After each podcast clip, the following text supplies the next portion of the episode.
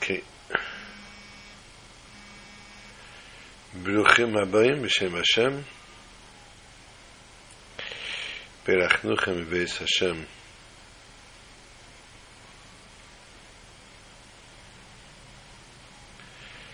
Welcome to Wednesday night shiur. Parshas Vayechi. Shabbos Chazak.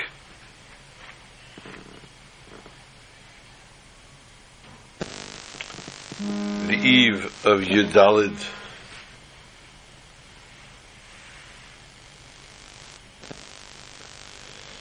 The eve of Yudalid Tavis.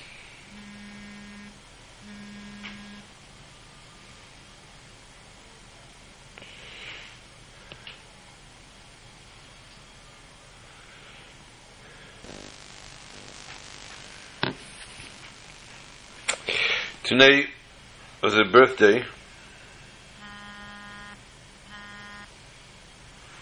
Whoops. Straighten that out. Okay. Today was a birthday of a uh, dear friend. Actually, a uh, doctor. Shmuel Yehud, Shmuel Yehuda Eliyahu. Like to wish him Arichas Yom Vishanim. Lange gesunde Freilich Jahren. Should have a, a very easy time with his patients.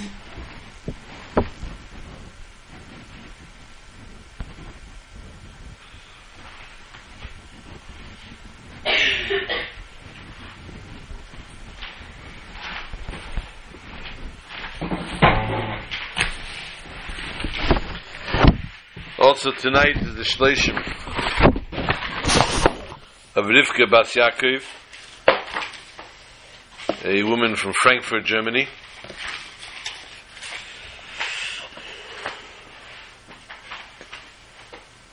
Which I would, if if it would merit as such, I would speak in Hebrew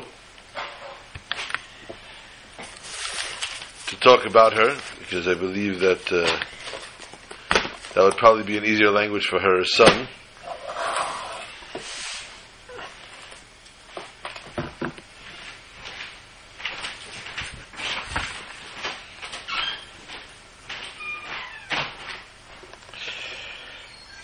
It would not work on the uh, on the site, etc. So therefore, it'd be a little more difficult to do so. A woman that was very concerned the welfare of her children.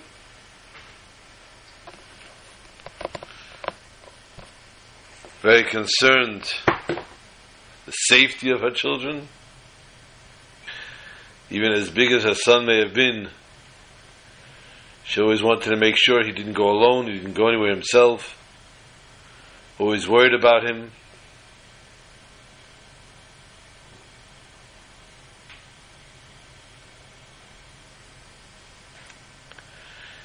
And although the son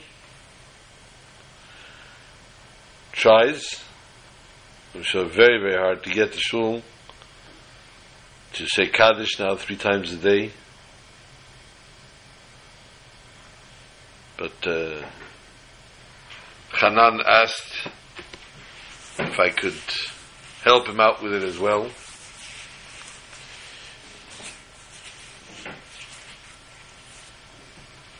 She raised a family in a pretty straight situation, actually. Germany, wherever else she was in, and the other countries where she was in. Zchusa Yagan Aleinu and the merit of her neshama on the 30th day, which rises up to another level. Okay, we have to add you. That doesn't work that way. We can't have you add yourself. We have to add you. One second.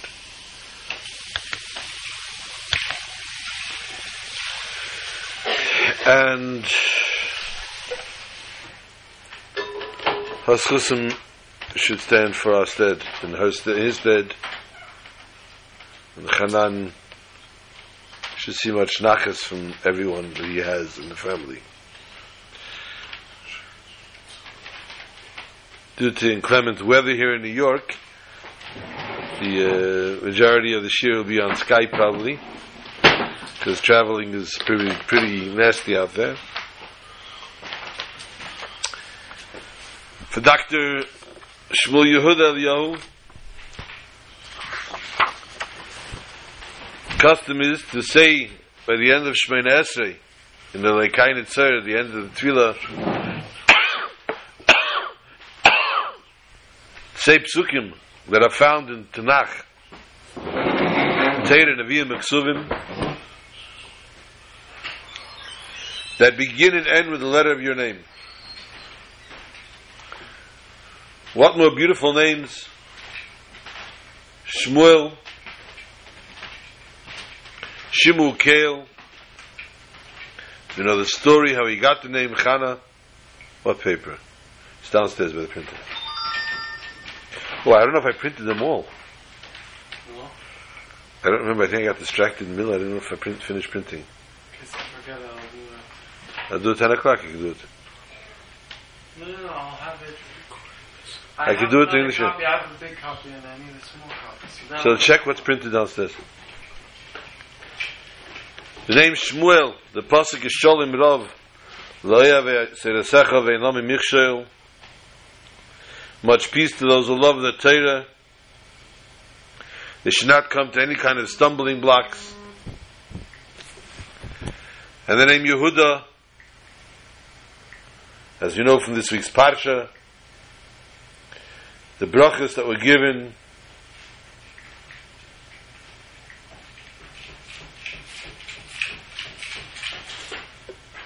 one paper. only printed one? The introduction and one. Oh, it's just two I printed. It take three minutes. I can print it while we're doing it. So. No, it's fine. I, I got it. You don't have to. Don't do. Don't do now. Mm.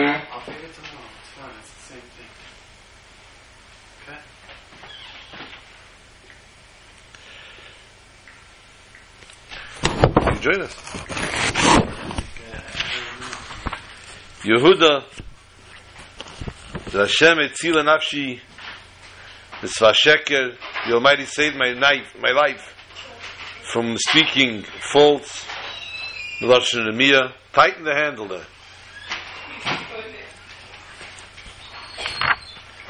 And Eliyahu, another beautiful pasuk, Asher Maskil Adal, B'Yemroyim Al Teva Hashem.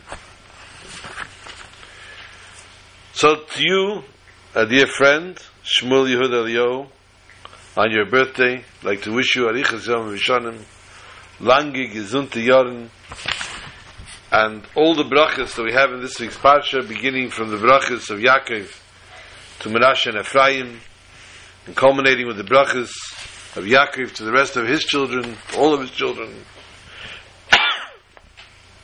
should come into fruition in your lifetime, not from your children, from your couple, married off recently a couple, and should see from them nachas mitzvah, and b'teich klal Yisrael amongst all of us together. This week's parsha, as we said, is first of all Parshas Chazak. Chazak being the last parsha of a Chumash, of the five books of Bereshis, Shmois, Vayikra, Bamidbar, and Devarim. Each Chumash has a first and a last parsha to it, besides the middle parshas, the portions of the Torah. And we know not Tchilosam b'Seifam, b'Seifam b'Tchilosam.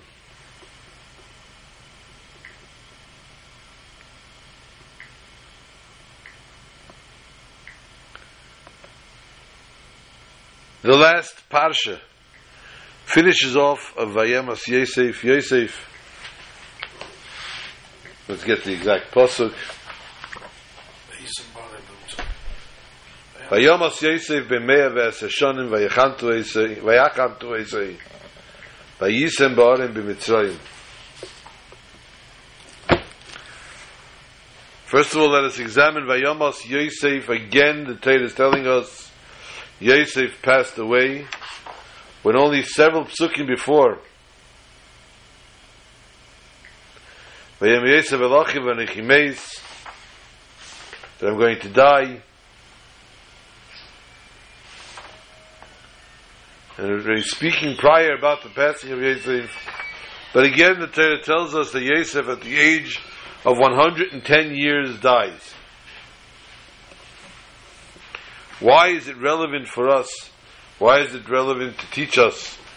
What is the Torah teaching us by telling us Yosef passed away at 110 years old? Kol HaKavod. I bet it's true. It's very hard. We know that when Yosef comes down to Mitzrayim, he goes through many trials and tribulations. Yosef is put through different tests, sold here, sold there, in, in prison, etc. Finally, after translating the dreams of Parai, Yosef rises to power. He's the viceroy. Parai had a little issue with that. Listen, he says, I know you're a nice Jewish boy. I appreciate that. One little thing I want from you. This Yosef name, it doesn't sit. It doesn't fit in Egypt. Yosef. I'm giving you a nice Egyptian name. Tzofnas Paneach. Beautiful. it has a ring to it. it. Sounds like something you'd serve in a Japanese restaurant. Tzofnas Paneach. With some fried rice, please. with fried rice. And immediately the Torah tells us Yosef walks out of the palace, and Yosef goes out to rule Egypt. Doesn't say Tzafnas Paneach ever again. He doesn't use the name. He's not. He doesn't refer to the name. He doesn't. Consi- he doesn't concern himself with the name whatsoever. He calls him once that, right, Paro? Pari calls him that, but he never refers to. it. He never uses it. Uh-huh. but that's what people in Israel, um, Mitzrayim called him, or called him Yosef. So the people called him Yosef. The people all, uh, anyway, everybody had to have a bris. people called him Yosef. The Torah tells us, therefore, a lesson. Vayomos Yosef ben Meyaves Shonim. Yosef, not Tzofnas Paneach.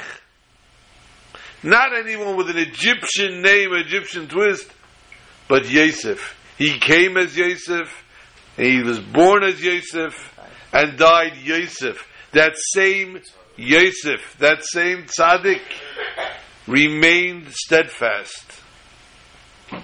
And that's who died in Mitzrayim.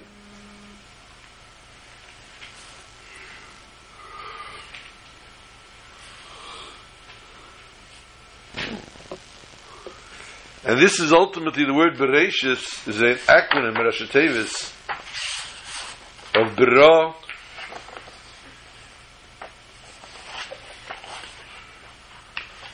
Shem Yisrael Tikra. Bera, Beis Reish Aleph, L'chaim Bracha. They didn't bring any fresca tonight, sorry. You don't either have?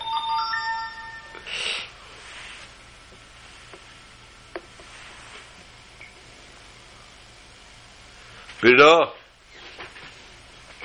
creation, Shem Yisrael Tikra. Remember to always call yourself by your Hebrew name. And this is how the beginning and the end of Chumash Bereshis jive, blind, blend together. They blend together in that the name of a Jewish person has to always remain steadfast. I have actually this week, Mietz Hashem Friday night, so I can look forward to my final Shabbos rest. have a group of Argentinian college students, not many, 60, 70, that are coming to Fabring. Now, there was two reasons that this was, I, I was merited with this blessing. One reason is because we, Baruch Hashem, were blessed with a space for that in the house. And secondly, because they needed somebody that speaks Spanish. So, between the two of them, we manage. And um, generally, when these groups come and they come four or five weeks in a row,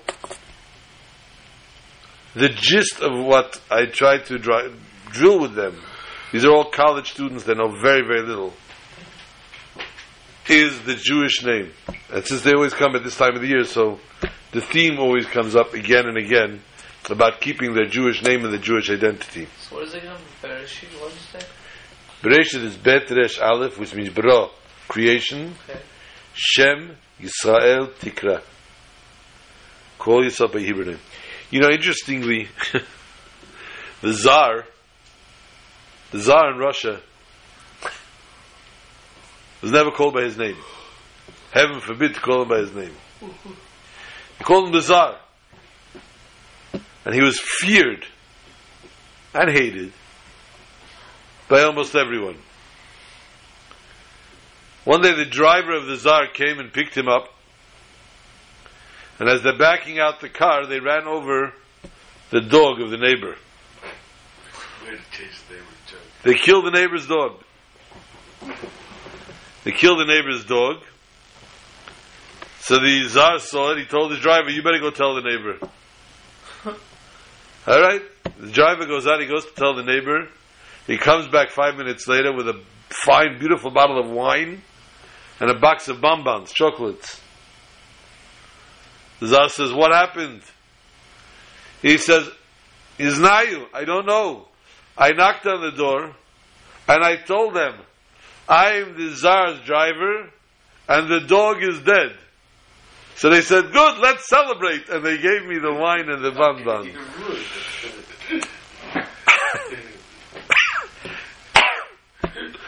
I don't know how ruined it is. Let's celebrate part. Listen, they decided to celebrate because the Tsar was, yes. Anyway, but remaining Jewish and keeping the Jewish identity is an extremely, extremely important, integral part of our lives.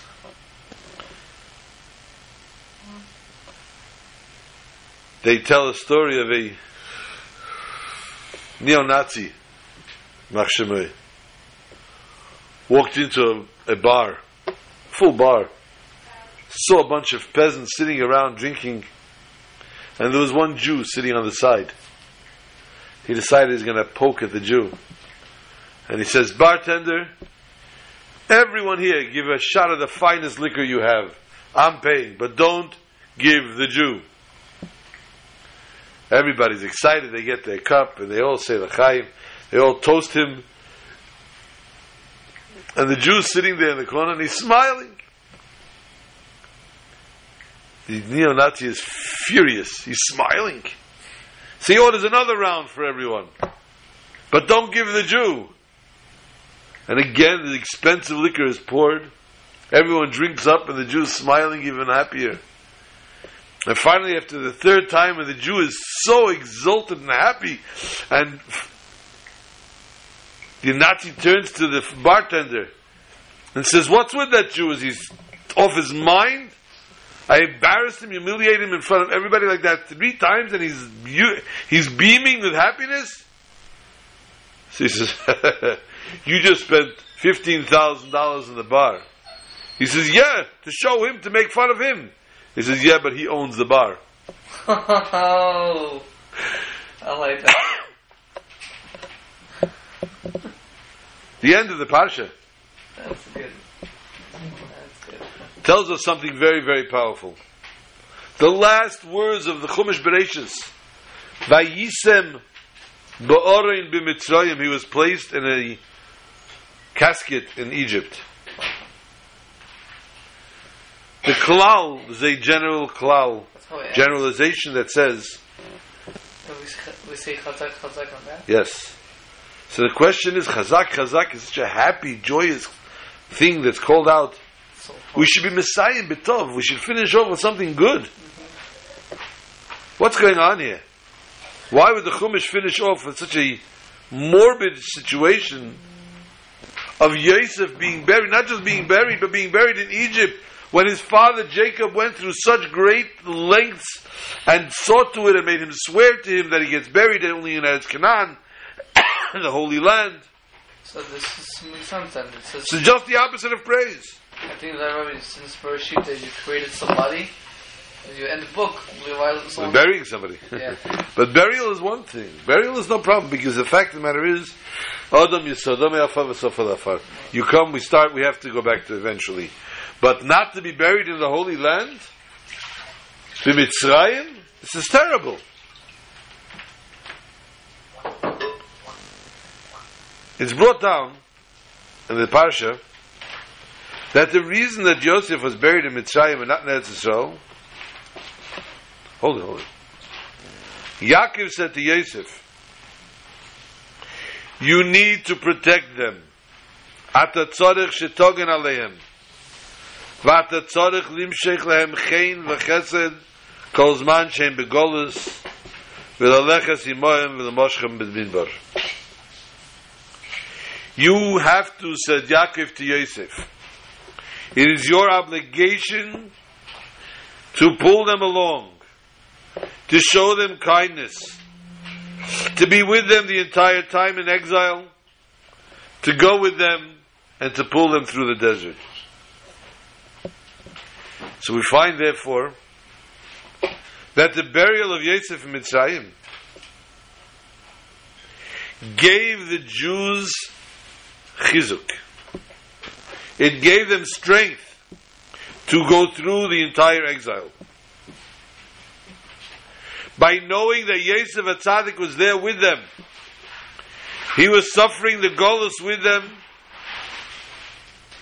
This gave them the power to cope and to live and to continue throughout the exile and to remain attached to the Almighty.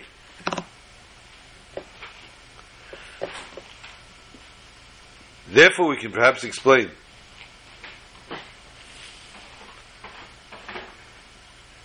even though burial in Eretz Yisrael is far superior, there are those great leaders that are buried outside of Eretz Yisrael. I had an offered somebody this week actually to take them to go visit the Ohel, and uh, they haven't taken me up yet. But the week is not over. And what is the idea of being buried here in Chutz? These tzaddikim said, I want to stay with my sheep, my flock. I am not leaving them behind. I want to remind them and to awaken them for servant to the way to, with the strength to serve the Almighty. And that's why Sefer Bereshis finishes with the pasuk Vayisem be'orim b'mitzrayim. That's the glory of Yosef. And we call out Chazak, Chazak, v'nis Chazek. Because the strength that we get from our leaders, from our shepherds, the while we are in the Golos, we get this strength as long as they are with us here. Their burial places are with us here until Yahweh Goel b'mheira v'yameinu, the Almighty should send us Mashiach, and we'll be able to go with them to return to Eretz Yisrael. What gives a Jew strength through Golos? Not long ago, the Jews went through the horrific experience of the Holocaust. Leibish can himself. The horrific experience of the Holocaust, where many, many different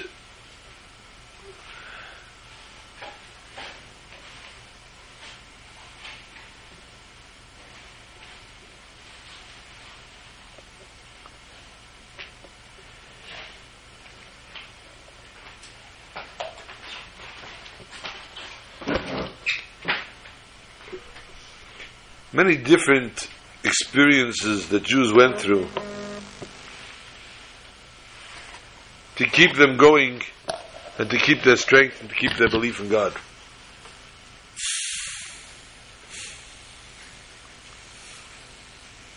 I heard today a story. My wife is reading a book of a Yid of Michal. The Michal was blessed. I'd like to bless all Jewish families the same, with 24 children. He had 24 children. Those who just fell off their chairs, I'll explain it also. In his particular case, he had 24 of his own children.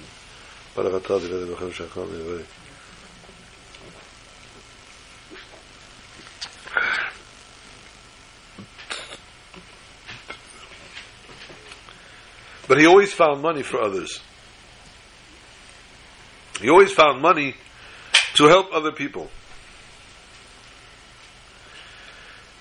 What he would do is, he would tell people, go to the bakery, and I will take care of the bill. He would give them a piece of paper saying that whatever the bread this person takes, let me know, and I'm taking care of it. And the people would go to the bakery, and they would get their bread,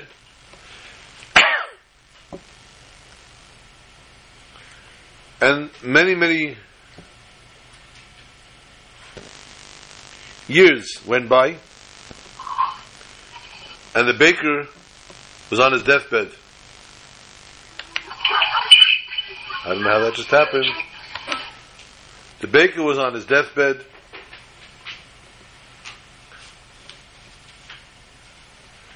And he called for a Michal. And he told a Michal, I have to confess something to you.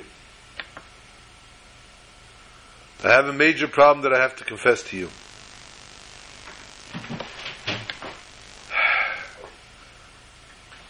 You were very generous to all these people. You gave them what they asked for. I was not honest with you at all times. I overcharged you. I overcharged you many times, and I, of course, regret it, I'm asking you forgiveness.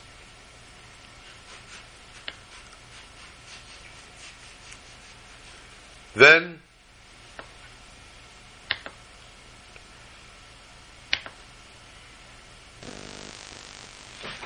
a few weeks later,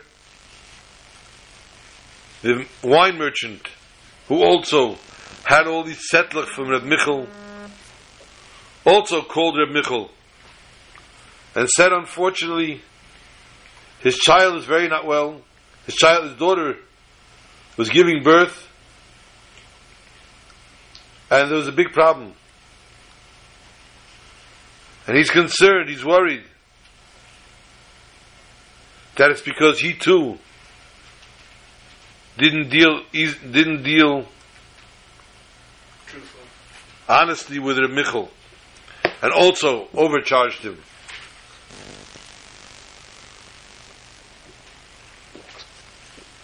Reb Michal forgave him and the child was born. Reb Michal had one friend, one true friend. His name was Zimmel. And Zimmel did not like Reb Michal's behavior.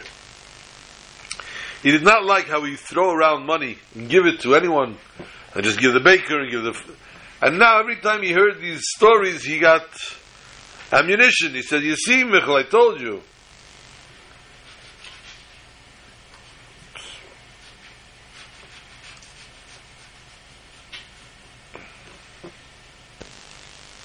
One day, Michal was pacing, pacing back and forth. Zimmel said to him, "Was ist geschehen, Michal?" Michal said, "I hit rock bottom. Twenty-four children, Kanahara. It's not easy to support. and all the poor people and everything, I, I have nothing anymore. I don't have any money. I don't know what to do. Zimmel put his hand on Michal's shoulder and said to him, Michel, do you remember the times, every time I saw you, I met you, I'd say, Michel, give me a 10 ruble. Give me a 20 ruble, give me a 50 ruble. Give me 20, 50, 10 ruble, whatever it was. you remember all those times I would take that money from you? Michel says, no. What's 10 ruble, 20 ruble? I used to give out hundreds of ruble. I'm going to keep track of your 10 and 20 and 50 ruble I gave you. Said, I'll tell you the truth, Michel.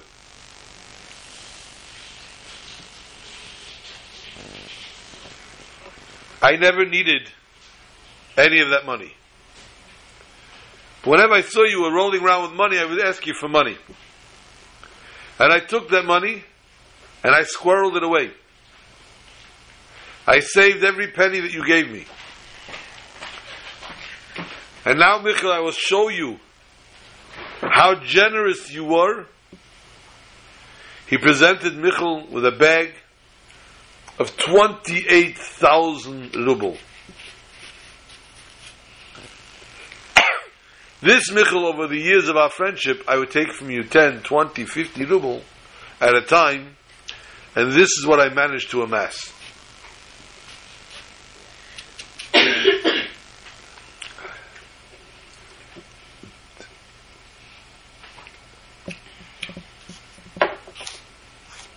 Now we were talking about 24 children.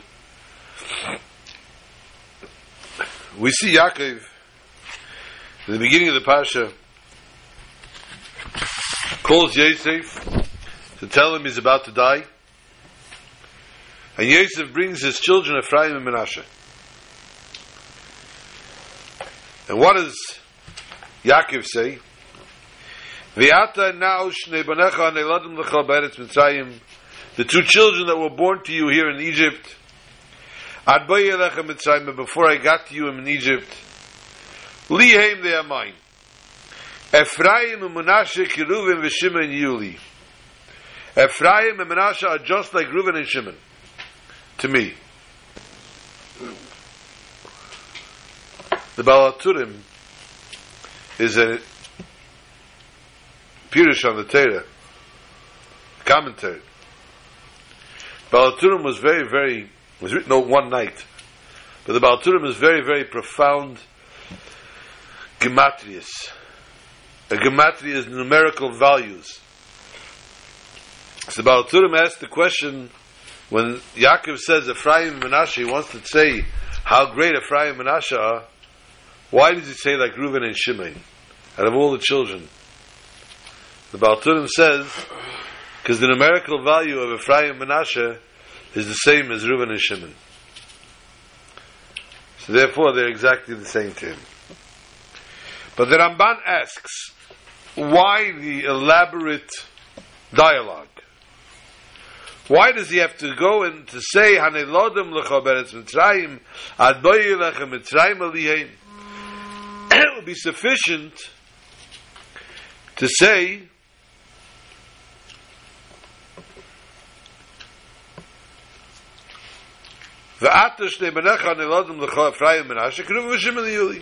And now the two children that you have, Ephraim Menashe, are oh, like Reuven and Shimon to me. Why the whole dialogue about coming to Mitzrayim? The Rebbe says we could perhaps explain this that Yaakov's intention to teach us with this was not just to tell Yosef how his children are connected to him.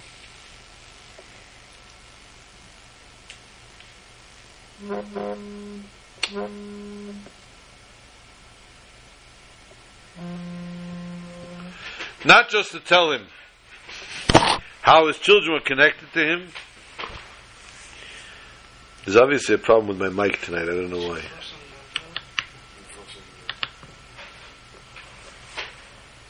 But rather, the reason that Ephraim and Menashe was so close to him. Stop it. The merit that they were born in Egypt until they arrived, until Yaakov arrived in Egypt, which technically, until Yaakov came to Egypt, what was there spiritually? But yet, no. But yet,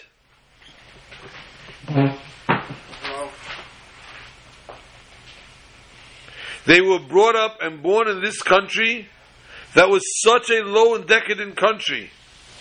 And they were educated in the exact way that Yaakov would want his children to be raised. Just like any of the other grandchildren that were born in Canaan and raised in Canaan, so too were these two children. Therefore, Yaakov said, is the reason why they are li yiyu, why li heim. Yaakov Dafka found, Yaakov was the only one that had what was called mitosai shlema. All his children were righteous.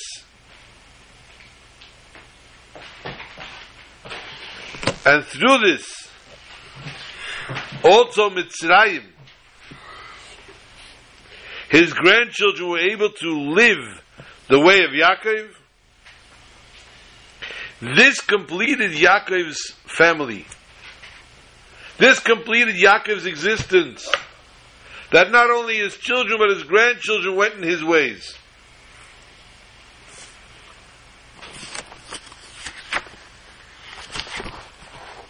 The story has it of a Karlina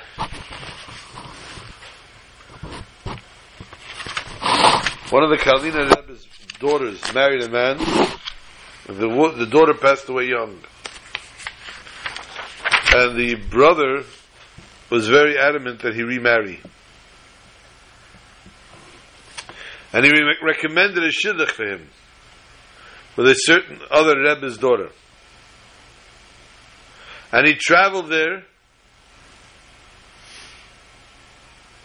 And he came to the fellow and he told the other Rebbe, I'd like to marry your daughter.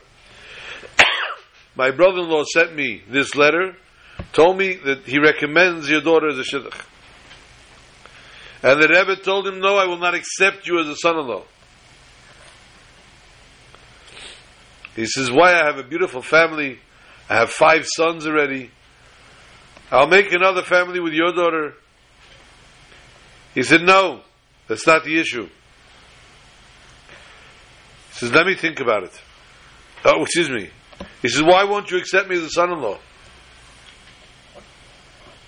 He says, because I know that my daughter, according to Kabbalah, is supposed to have five children. And you, I know, according to Kabbalah, is only blessed with three more children. Which would mean that after your third child with my my daughter, Rahman al you will pass away, and then she'll have to remarry to have the other two children. I don't want it to go through that. So he told him, let me think about this. And he came through the next day, and he told him, do not worry. Just like Yaakov said that his grandchildren are like his children, your daughter and myself will be blessed with three sons, and we will have two grandchildren be just like our sons. And this is exactly what happened. So when we tell you 24 children, for those that are traumatized with that blessing, accept it and say Amen anyway, and God should bless you with it. And with each each child, saw a beautiful clip that they had this week of the Rebbe. They took a bunch of different clips of the Rebbe blessing people for children and telling them that with each child comes a bracha. With each child comes parnasa. With each child comes whatever you need for them. It's a beautiful Jewish child, and therefore the, chi- the child, you will be able to supply the child, provide the child with beautiful clothing, etc., etc., and make Kenya Hiratza, and may it be for each and every one of us. Amen. And so if it's 24 children in the form of actual children or grandchildren, may it be speedily by each and every one of us.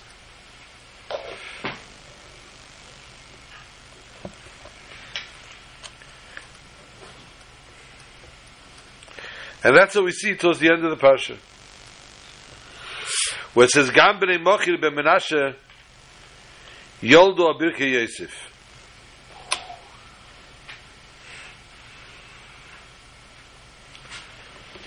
Also, the children of Machir, who was Yosef's grandchildren, grandson, were born on the Birkei Yosef, which means Yosef was sandik for them. Someone to ask that according to halacha, according to custom, a person is only sandik once in a family. And that's derived unless it's the father. And that is derived from what it says. No. That is derived from what it says that the Ketores, the incense that was brought in the Beis Hamikdash, could only be brought by a Kohen once. The only one that was able to bring it more than once was the Kohen Gadol, the high priest. So therefore, on that basis, it says that a special, a holy person can bring, can be sandik more than once by a family. The mitzvah actually for sandak is on the father, but if the father has somebody that he feels is fit to be sandak for his child more than once, it can be as such as well.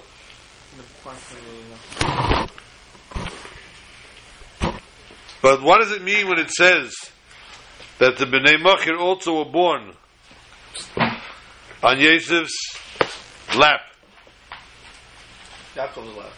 On Yaakov's lap? No, on Yosef's lap. Don't mix me up.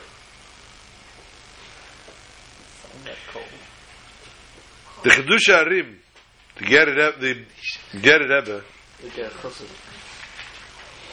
what happened here? You wanted to add? You call me stupid now? The Chidushei HaRim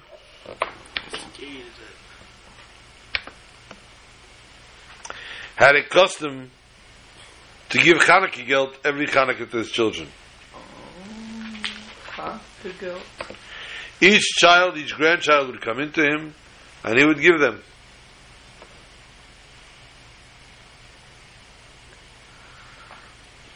Chidushei HaRim had a son that never didn't live very long, and the grandson ultimately became the next Rebbe, the Sfas Emes.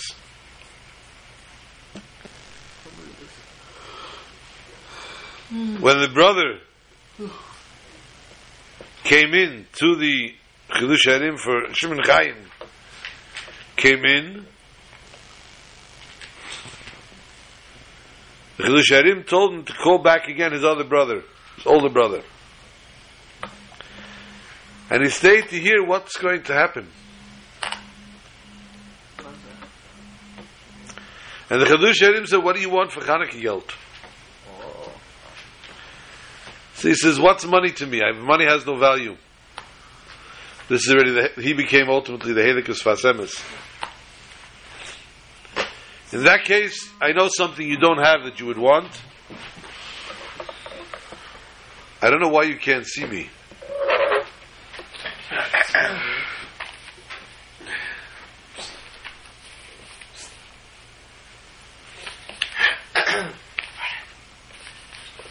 I know what it is that you want, that you need. You need a son.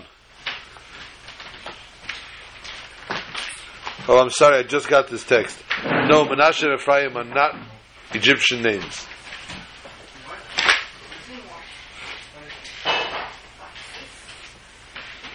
Oh, what'd you get me? You need a son, That's it?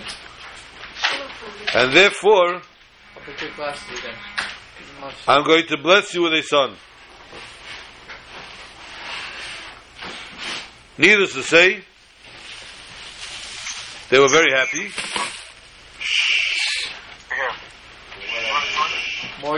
However, there was a problem.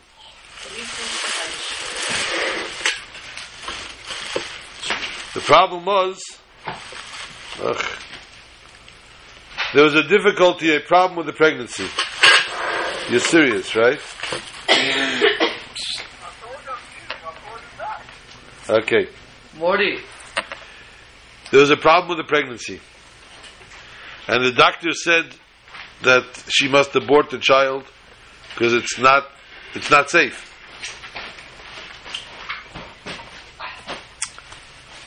They went to the Chidushei HaRim. The Chidushei HaRim said, uh uh Who asked you to go to the doctors? Who asked you to talk to doctors? Leave the child alone. The child will be fine.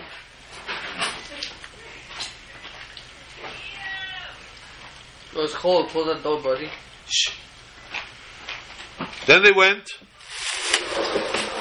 Time went on, and the woman went into labor. And the midwife that was dealing with her saw there's a very big problem. And they said that the child is, is endangering the mother. Just shut that door, man. It's cold. And the Chidushei HaRim said, leave it alone. He'll be fine. Thank you. Baruch atah Adonai Eloheinu melech haolam, b'yom hazeh. Oh, it's cold in here. This is magenta. Oh my God, Julie, what a girl. And again,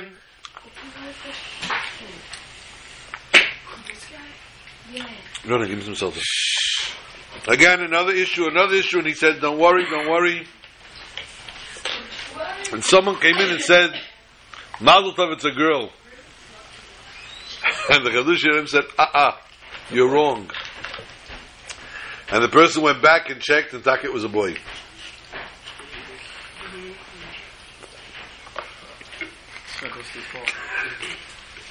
This child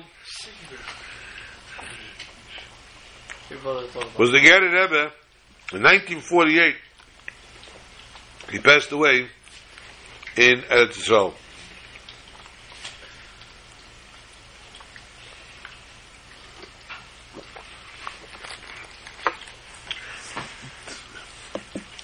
So we see, therefore, oh, excuse me, the Chedush Harim was his sandik.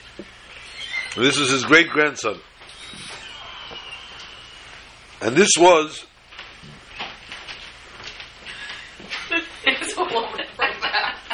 the ultimate zchus that he had said about. It spoke about how Yosef merited to be sandik for his great grandson. And a few weeks later, the Chidushei HaRim passed away.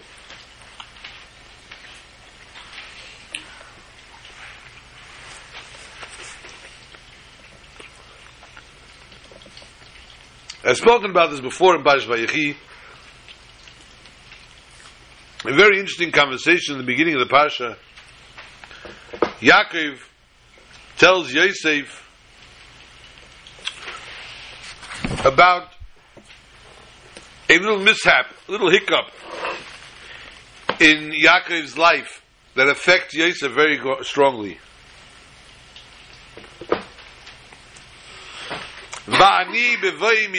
Arom.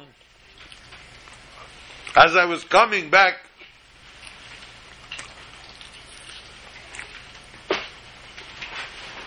Mesa alai Rachel. Rachel passed away. I had no choice, says Yaakov, but to bury her on the wayside.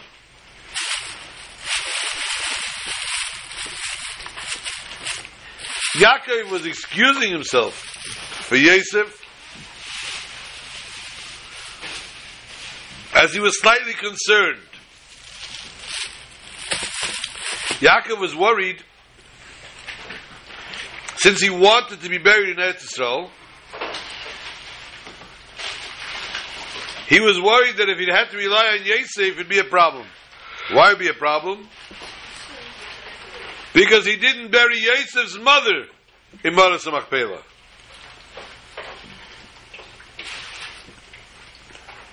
He was worried, therefore, that Yosef would turn to him and say, Eh, you found an excuse not to bury my mother there, I'll find an excuse not to bury you there.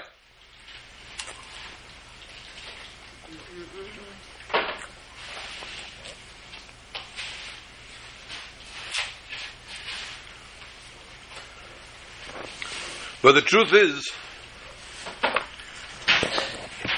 only Rachel is referred to as the Akeres Habayis.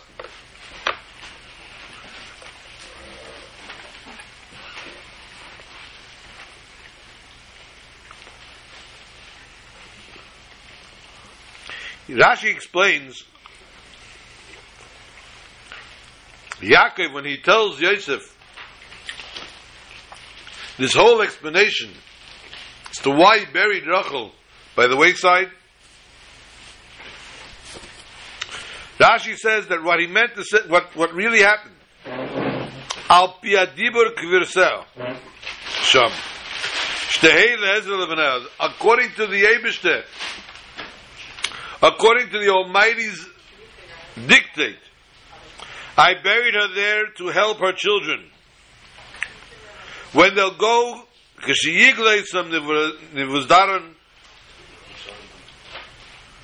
when they'll go down to Bavel, Rachel will come out and they will cry by Rachel. And they will ask Rachmim.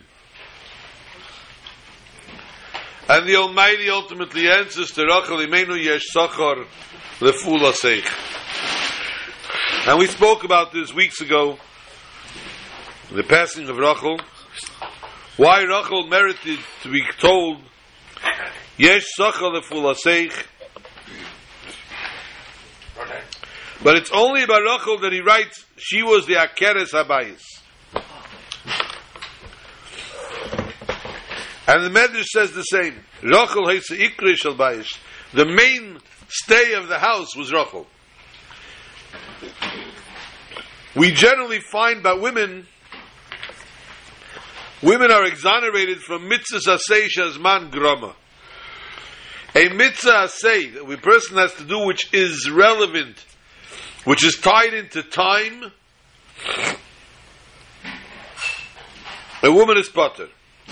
And a woman is also potter from Talmud Torah, technically. But the Rishonim explain the reason is because the women are tied down to the house. and everything in the house relies on them, and therefore they are potter. But if you ever ask your husband to wash a dish or sweep a floor, then now everything goes on you. You have to wash. You have to keep all the mitzvahs too. Well, not really. That was uh, just a plug plug for us to get, you know, women to learn Torah. So we find, therefore, the women have this tremendous power to be able to give up whatever they want to give up. They can be mevater, it's called. Based on the fact that they are the Akeres Habayis. So because they are the, the Akeres Habayis, the mainstay of the house, therefore they can give up and they have a different connection to the spirituality, the holiness of God. What the man has to do by learning Torah, what the man has to do by doing the mitzvahs aseshes mangrama, all these other things, the woman accomplishes by being the Akeres Habayis.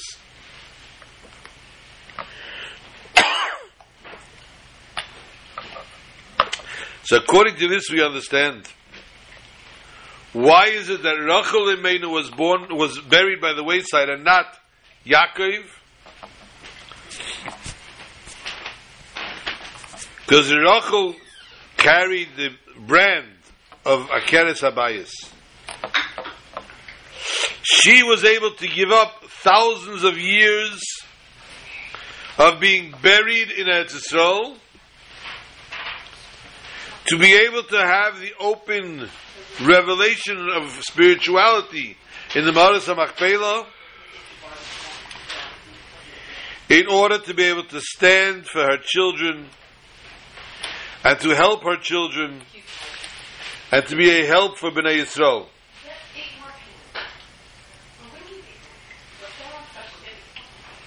Only a Jewish mother,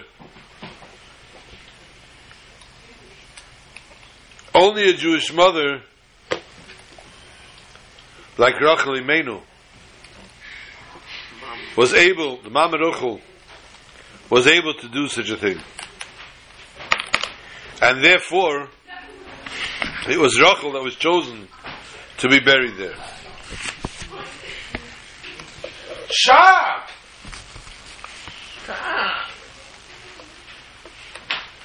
There was a holy tzad, a holy chassid, was ultimately a chassid of the Alter Rebbe. His name was Hillel Paritcher. Hillel Paritcher was very holy in everything that he did. Hillel Paritcher didn't compromise anything.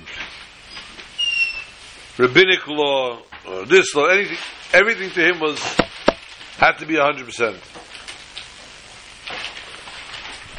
He was a Rav in a town, but traveled to many different towns, and was revered everywhere he went.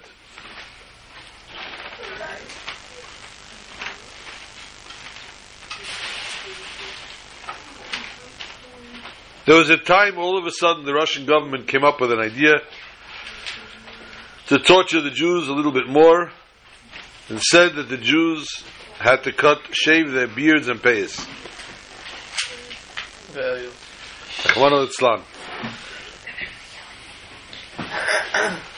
Needless to say, Reb Hillel was not ready to do either. But you had the people, let us call them just the people, won't call them wicked, won't call them any titles, that went to the authorities and said, there's a Jew, Hillel Paritcher, he is not doing it. The authorities heard this, and they came down with police to cut Reb Hillel's beard and payas. Reb Hillel grabbed his head, the side of his head, and held on to his payas and his beard, and would not let, and try as they would, to even cut a hair. There was blood coming from his face, the way he was pressing it's the, the description is a is an unbelievable thing. A simple tailor was walking by and saw this, and saw they were torturing the Rebbe, the Rav. He took a stick and he chased the police away. Reb Hillel told him, "For your mysterious nefesh, for your abnegation, after 120 years." You will be buried next to me. Stinking. Aye.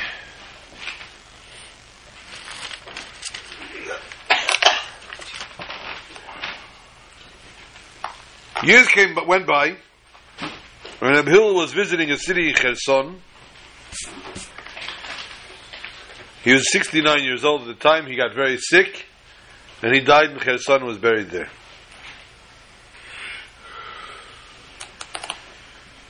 Short while later, there was a guest house in Kherson, of course, like every other town. One of the people, one of the paupers in the guest house, died. The weather was horrific, almost like we have here in New York. And the guy in charge, the shamus that was working there, didn't want to go now to the whole committee and to find out which kever, where he should give him, what spot he should give him. so he took the poor guy, he made a tahara in the middle of the night, he went, he took the guy, dug a grave that was there available, he saw a piece of land empty, dug a grave, put him in, and that was it.